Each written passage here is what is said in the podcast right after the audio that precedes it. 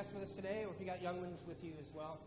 Um, there's some activity sheets back on the Connect Center back there. We don't have uh, something specific for kids uh, during the summer. Uh, if you go and look in any of the rooms around you here, you'll see they're filled with bunk beds, as we have uh, Grace Works mission teams joining us each week. And uh, it was great last week. You were here with us. Our friends from uh, uh, Luke four eighteen Fellowship in Alabama were here with us. And it's just great to spend time with them. And the house was full. The crazy thing is, the week before that, the house was also full, but just with us. It was like everybody decided to come to church on the same weekend, and it was a lot of fun. It was really cool. But I'm super thankful to see you here today. That is fantastic, and I'm glad that you're here with us. Michael, is that working now? Are you getting any audio there?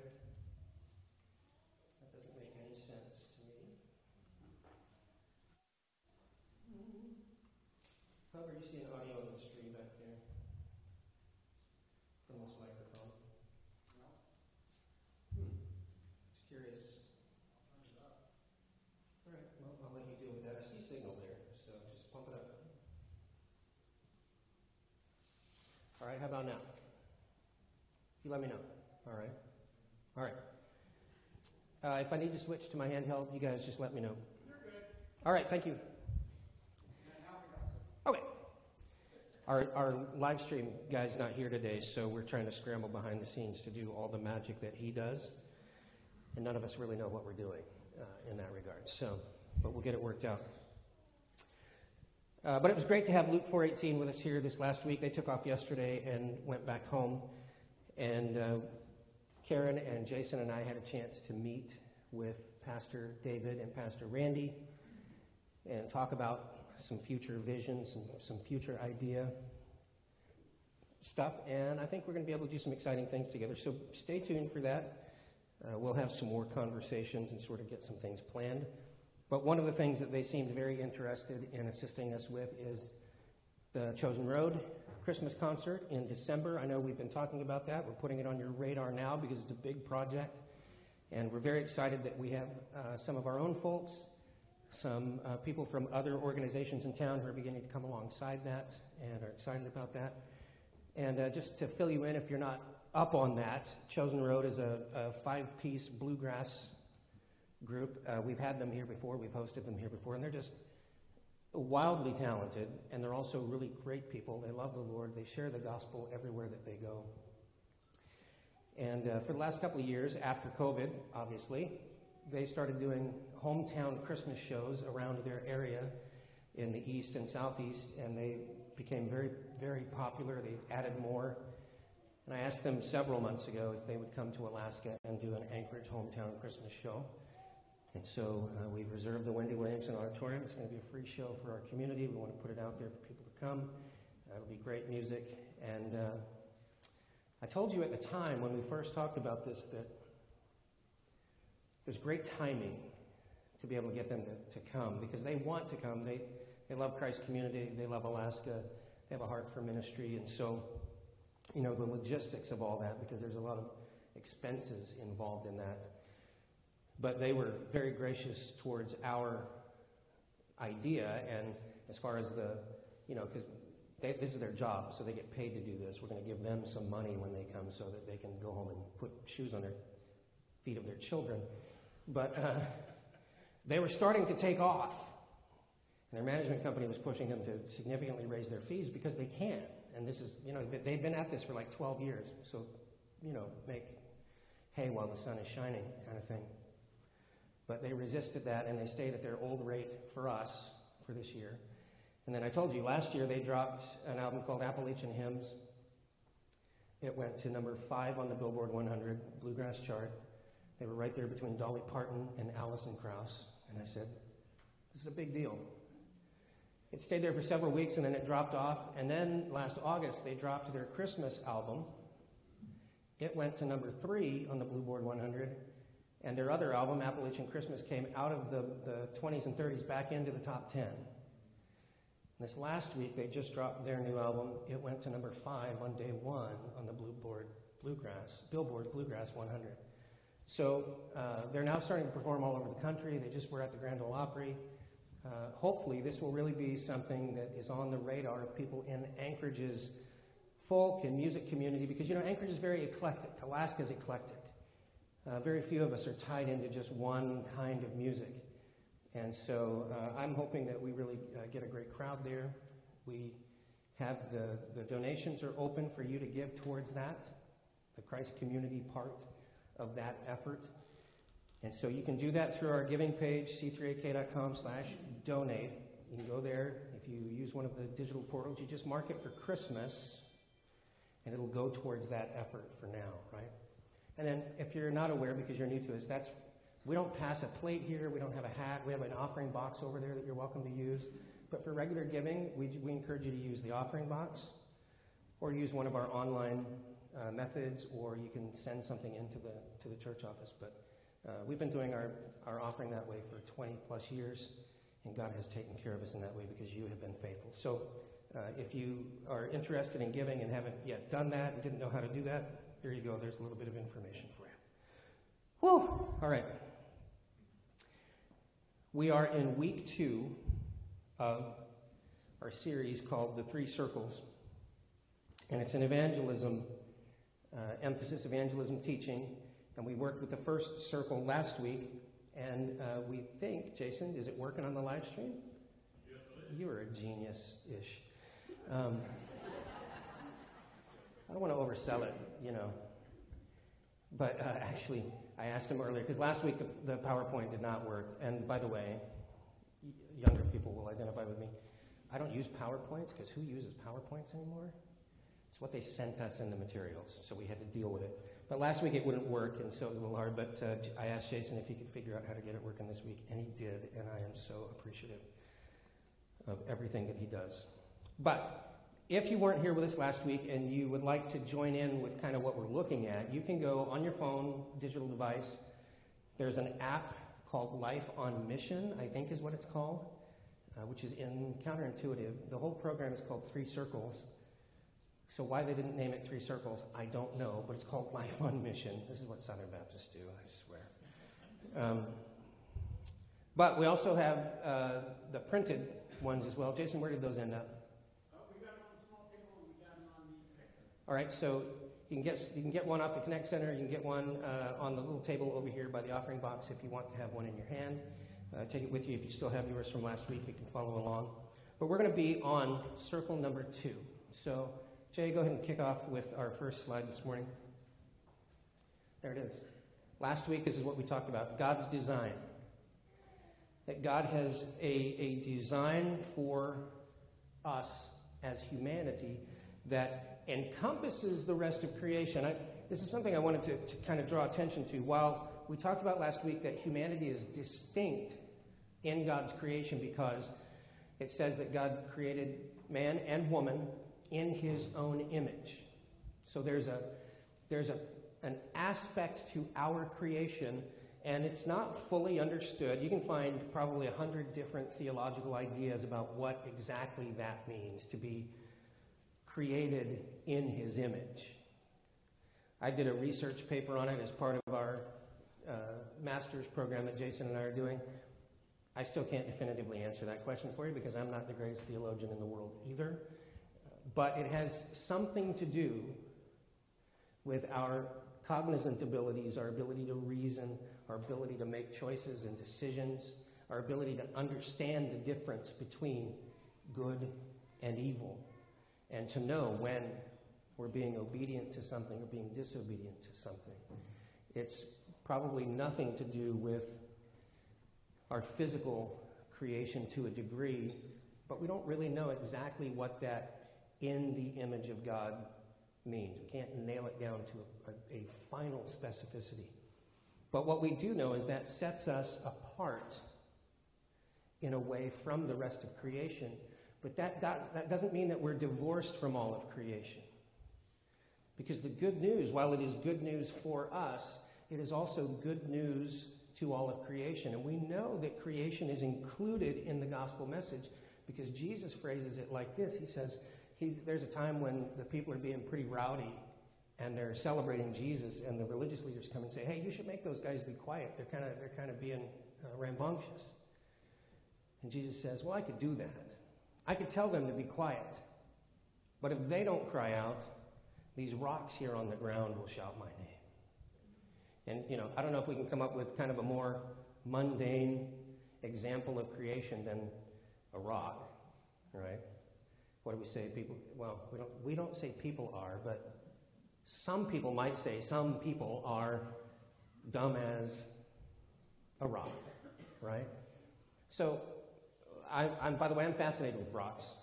I think they're pretty cool, different, you know, formations, all that kind of stuff. But the reality is, when it comes to the things of creation, it's pretty simple. It's pretty basic. But Jesus says, even from that place of creation and everywhere in between, we'll celebrate my name. We're going to look at some scripture that talks about that today. But that's God's design then, in, in the way that he made us different than all of creation. His design for us is that we be in communion with him. That's the ultimate description of God's design for us. He created us to have relationship with us. So we talked about that last week, what that looks like, what that thinks.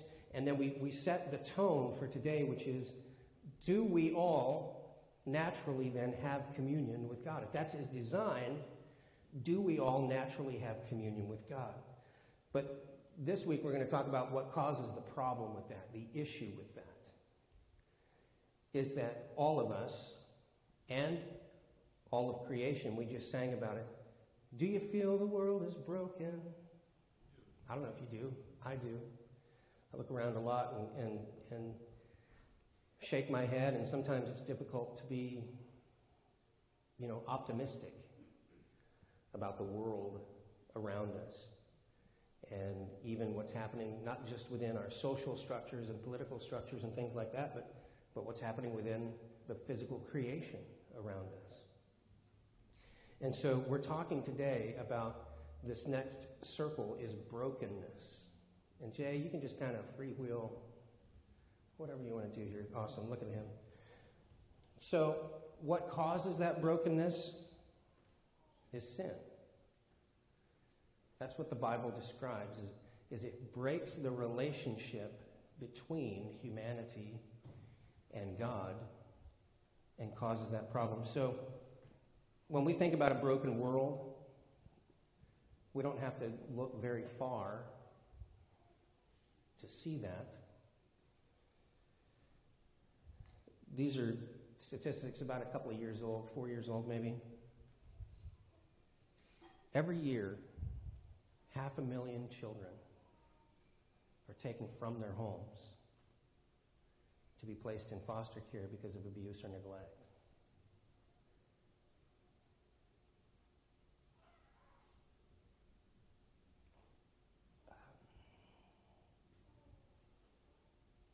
That's just stunning. That, we're talking about in America.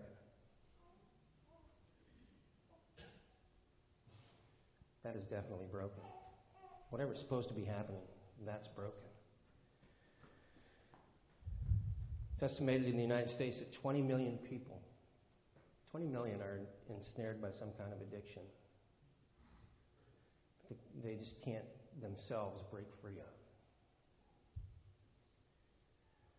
In our country, we see somewhere in the neighborhood of three thousand to four thousand violent crimes a day.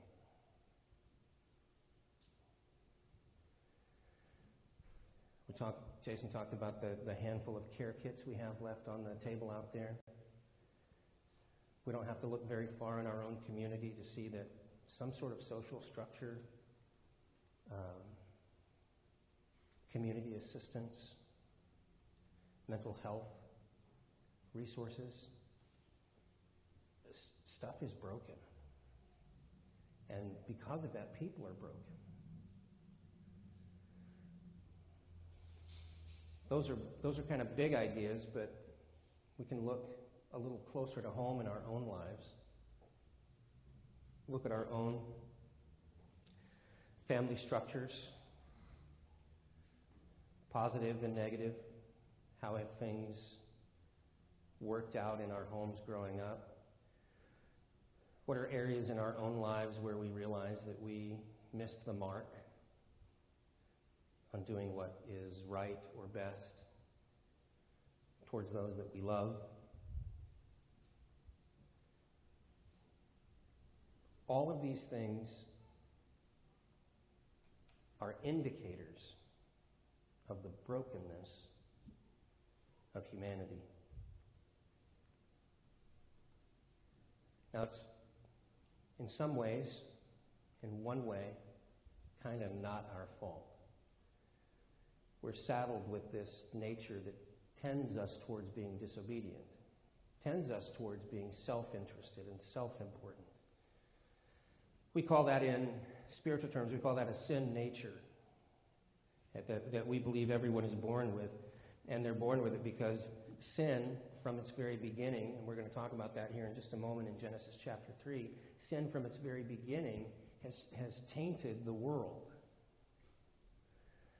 In fact, if we were even to go back to, if we think about creation outside of humanity, we go back to the story of the Garden of Eden before the sin of Adam and Eve.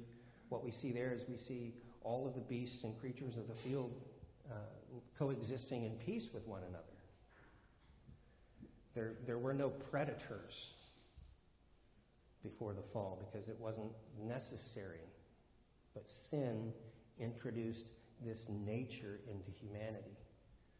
And it was the choice of Adam and Eve. And that uh, the, the book of uh, Hebrews and Romans both tell us that through the sin of one man, Adam, sin entered into the world. It became necessary then for the sacrifice of one man, God in the flesh, Jesus Christ, to undo the penalty of that sin in humanity. So let's look then at Genesis chapter three. We know that God has designed us to be in communion with him. Uh, Romans three twenty-three, we shared that last week. I think it's in the text today as well. All have sinned and fall short of the glory of God. So remember, everybody's in the same boat.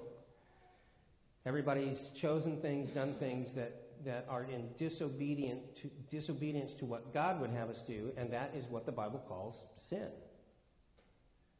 And it can be an act of, you know, overt disobedience, right? I choose to do something that I know God would not be pleased with, or I do something against a fellow a fellow human, a fellow man. Remember, love God, love people.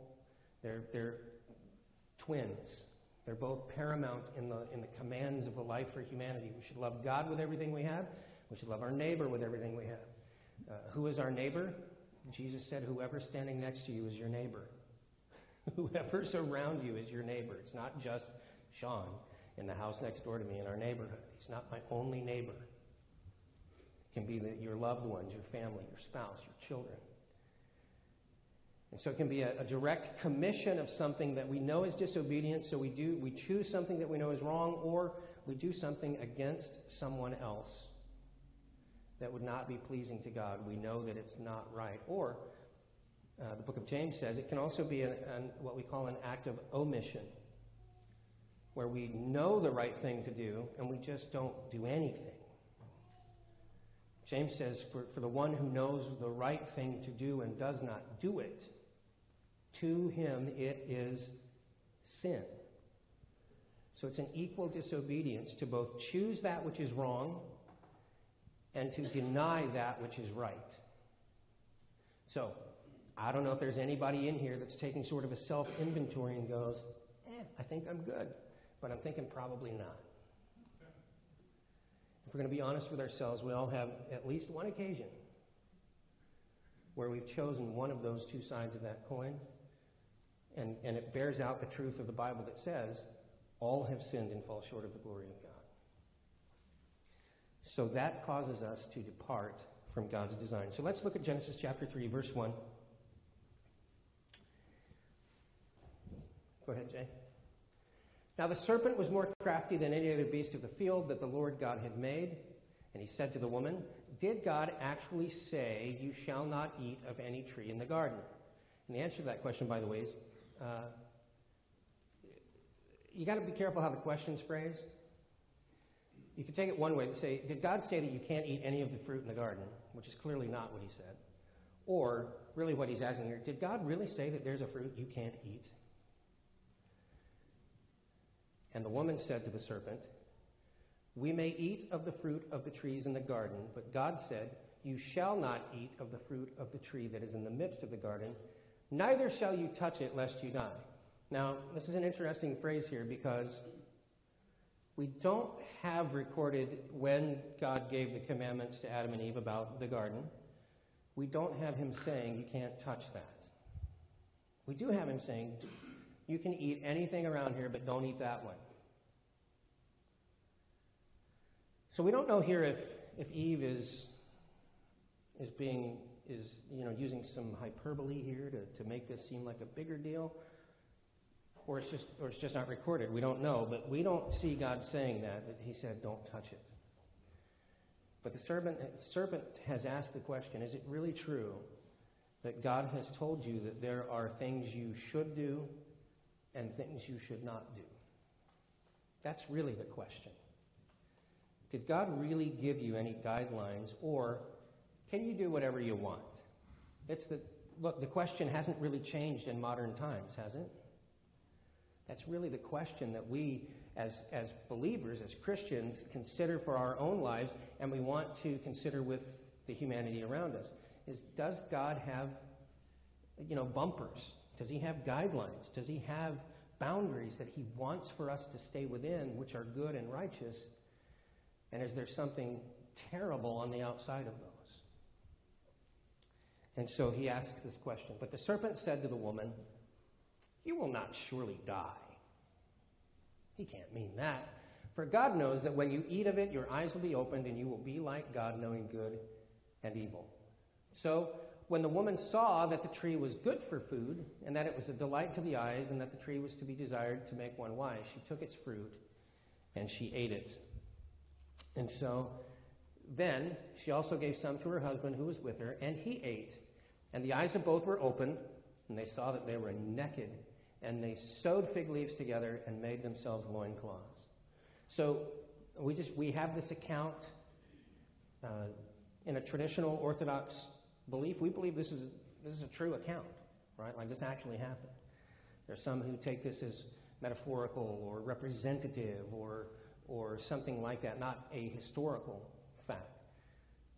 Either way you take it, it lays the foundation that there was some sort of disobedience to what God commanded, and that caused sin to enter into the world. We see this example here where God gives those guidelines to Adam and Eve, but he allows them to have free choice. He gave them the ability to choose.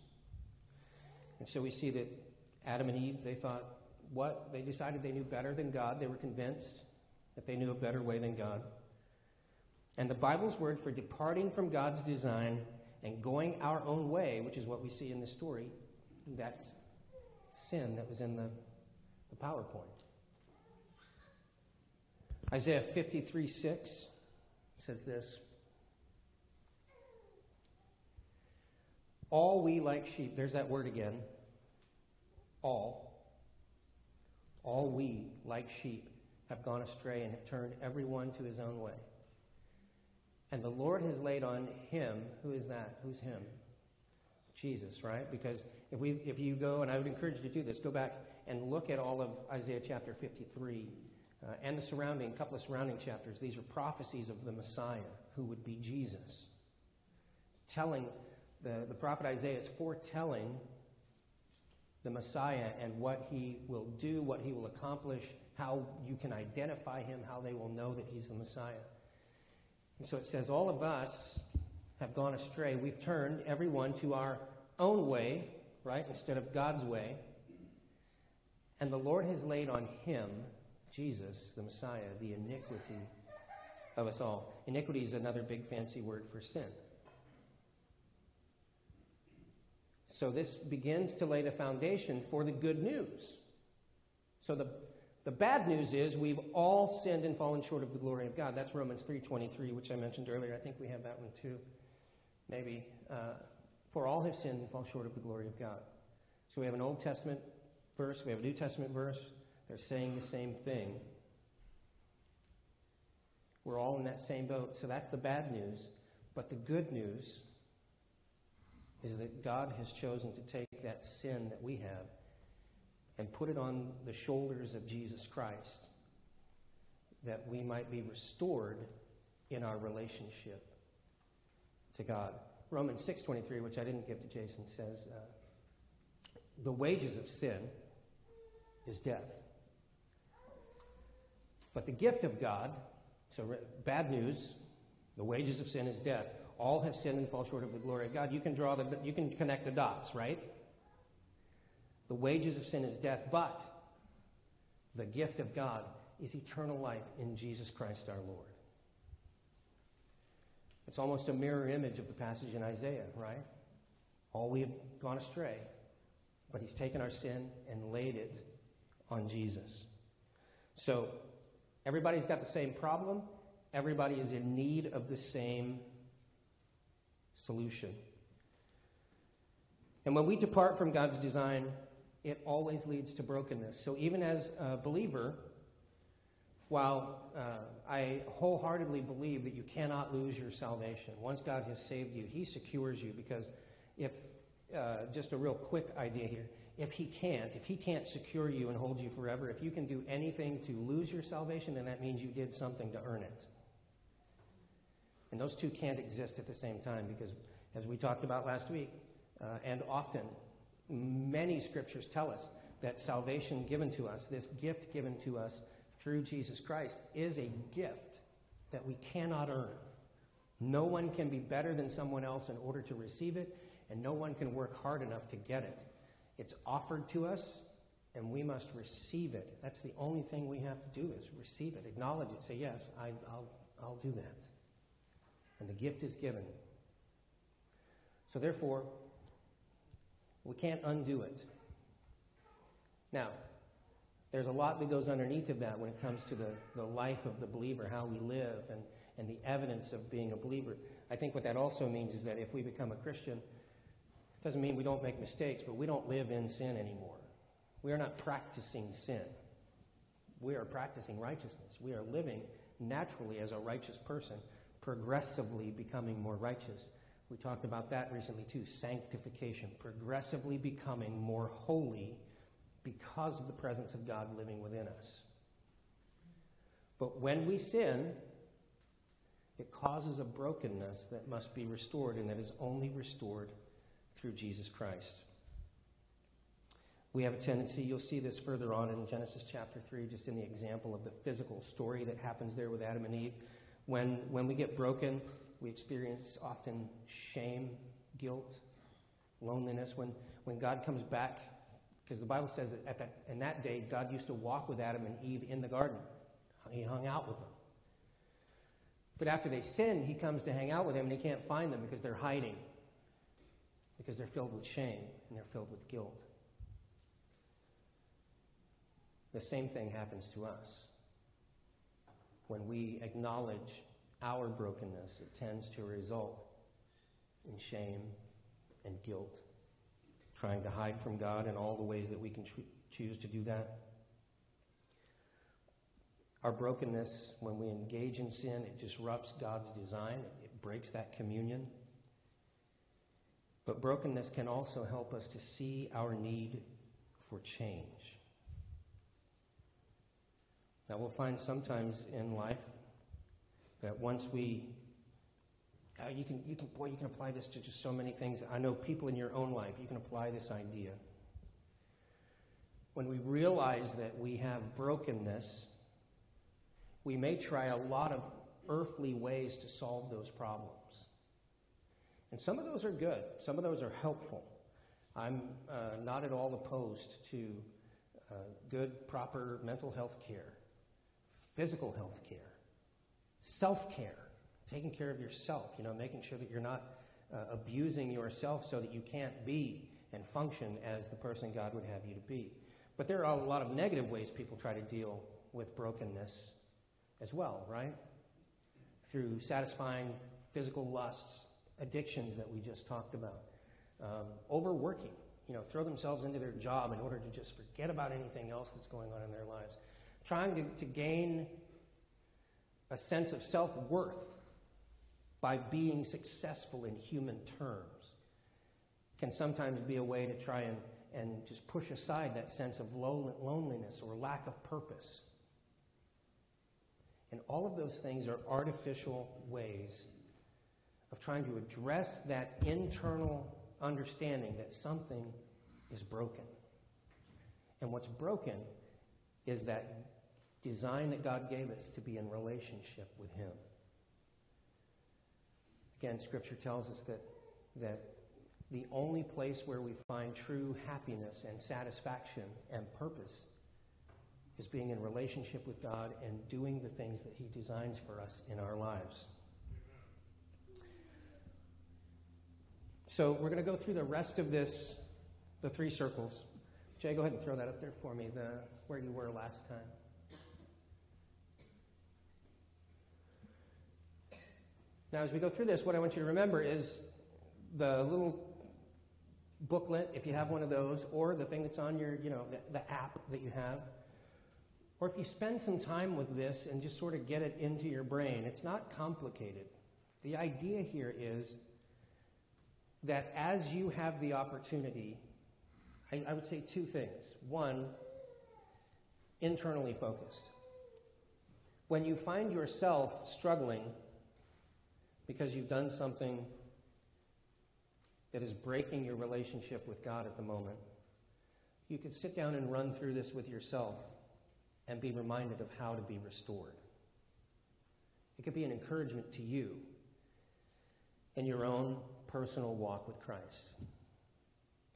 We're focusing in this series on externally, when we meet someone who maybe is searching and wandering and trying to fill that void created by sin, where they, they know that there's something they need, but they don't know that it's being in communion with God, and they don't know yet that it's because something is broken. That you could share this. You could use the pamphlet. You could use your phone. You can use a little napkin at the restaurant. You draw it on a piece of paper. It's not complicated. It's just these diagrams and what's underneath of them, the understanding of what's underneath of them. And then I would tack on to that, as I encouraged you last week, never, ever forget the power, the strength of your personal testimony. What has God done for you? How has God changed your life because you reconnected with Him and are now in communion, in a relationship with God? So, we talk about God's design. We draw that little line of sin. It says, here's the problem. Here's the problem everybody has is sin. And what that leads to, what that creates, is brokenness. Causes brokenness. And that's easy for most of us to understand. We see it manifested in broken relationships, addictions, depression, discouragement, guilt, shame. And almost everybody, rarely do you find somebody who doesn't, but almost everybody wants to get out of the brokenness. And so they try a whole bunch of stuff. That's those little squiggly lines. All the stuff that people are trying to, to fix that brokenness. And yet none of them are sufficient. We medicate with drugs. We numb with alcohol. Uh, we try to be a better person. Right? That's a, that's a good thing to strive for. No problem with that. Try to be a better person. Hoping, we hope that somehow, maybe, sometimes, uh, if we do a whole bunch of good, it'll outweigh the bad. We look for ways to alleviate the pain that we're feeling. But often that's a cycle that just leads to us feeling more broken because it ultimately is never satisfaction, satisfactory. It doesn't satisfy. And that feels like a bad thing, right? But if we can begin to have a biblical understanding of what Christ has done for us, our brokenness actually reveals to us what our need is, and then we can understand what the true solution could be. Brokenness is sometimes what gets us ready to try God's solution. And that solution is to repent and believe the gospel. The change we really need comes from a relationship with Jesus Christ. God sent Jesus to live a perfect life, to die the death that we all deserve because of sin. Remember that? The wages of sin is death. But Jesus came to die and die that death for us. And we deserve to have that. But God sent Jesus to live a perfect life, to die the death that we deserve, and to be raised to life again, proving he is who he says he is and that he can do everything that he says that he can do. Jesus came as the one who would forgive our sins. And when we repent and believe in him, our relationship to God is, is restored. The design that God intended for us is now made new. And we are in relationship and communion with him when we repent and believe. We respond to the good news. When we repent and believe in him, the Bible is faithful. It says he gives us then his Spirit to be with us, to live in us. And through that, we enjoy that relationship persistently with God. And then we are to go back out into a broken world to tell others about the design that God intended, the problem that we all have, the ways in which we try to fix it, and what the real answer is for everyone who's broken. Last, next week, we'll, we'll bring this all kind of full circle, if you will. Full circles. Three, I don't know how to make that work. But ultimately, each one of us has to decide, are we going to take God's way out of our brokenness, or are we going to keep trying to slug it out on our own? Will we take the opportunity as believers to not just exist in the world as a believer, but to be carriers of the good news to others in the world who need to hear it? Because that's what I'm hopeful for. This last week, when uh, we went to uh, dinner with Pastor David and Pastor Randy, there's uh, five of us, and we went down to forty-ninth State Brewing Company because Pastor David, when he visited here before, had this green fizzy drink that he was very excited about, and I just figured out that it was at forty-ninth State Brewing, and uh, it was a very, very sweet, as Jason said, green Kool-Aid kind of drink. Um, Jell-O, thank you, sorry, green Jell-O. But uh, we're seated, and Randy's, we're seated at a long uh, table where a bunch of people can sit. And Randy's sitting next to me, and I'm here, and uh, Pastor David's here, and Karen's here, Jason's over there. Some, uh, Jason's over there, Karen's over there. And as it developed, the four of us over here, Karen and Jason and David and myself, we were talking all about kind of business, stuff we wanted to do together. But as it developed, these people left, and another couple came and sat down, and they struck up a conversation with Randy. And we all just listened as Randy shared the gospel across the table in that moment. And it, it, it wasn't forced. In fact, Randy really wanted to be part of the conversation we were having, but God had a different idea. And this couple was wide open to having a discussion about spiritual things. They're both raised uh, L D S in Mormon, uh, Mormon land, Utah. And so they have both walked away from that. And now we're traveling the world and having a great time. And they were really fun people. But they just they were just wide open, asking some of the most amazing questions as Randy started to talk about who he was and what he did and share the gospel. And friends, that's all I'm talking about. It wasn't a project. Randy didn't plan it. He wasn't, when they sat down, he didn't think to himself, oh, I hear some people. Maybe I'll share the gospel with them. It, it started with just sharing a menu. Uh, what, and then it was a, so what do you guys do? There's three, four pastors sitting at the table, right? And uh, and we made a joke about the drink because we all gave uh, David a little bit of a hard time about how excited he was about this drink. But David's like, oh, you're looking for something? You got to try one of these. And it was kind of funny because there's two beer mugs sitting in front of David that are completely empty, and he's got the third one in his hand, right? He goes, oh, these are oh, these are non-alcoholic, but don't let that turn you down, you know? Don't let that turn you off. And the guy says, oh, so you don't drink? And David says, well, I, well, I don't, because in what I do and the people I work with, it would just cause too many, it just cause too many problems. It's, you know, I, I don't begrudge you if you want to have a beer, you know, great, but but I don't. Oh, well, what do you do? And then we continued to have our conversation, and this got super focused over here. And I remember there was a, in fact, the guy asked a question about uh, salvation. He said, well, you you guys believe that uh, you don't, like you can't lose your salvation, right? And Randy explained that, and the guy goes, that's amazing. I've never heard anybody explain it like that. That is That is so interesting. Thank you for telling me that.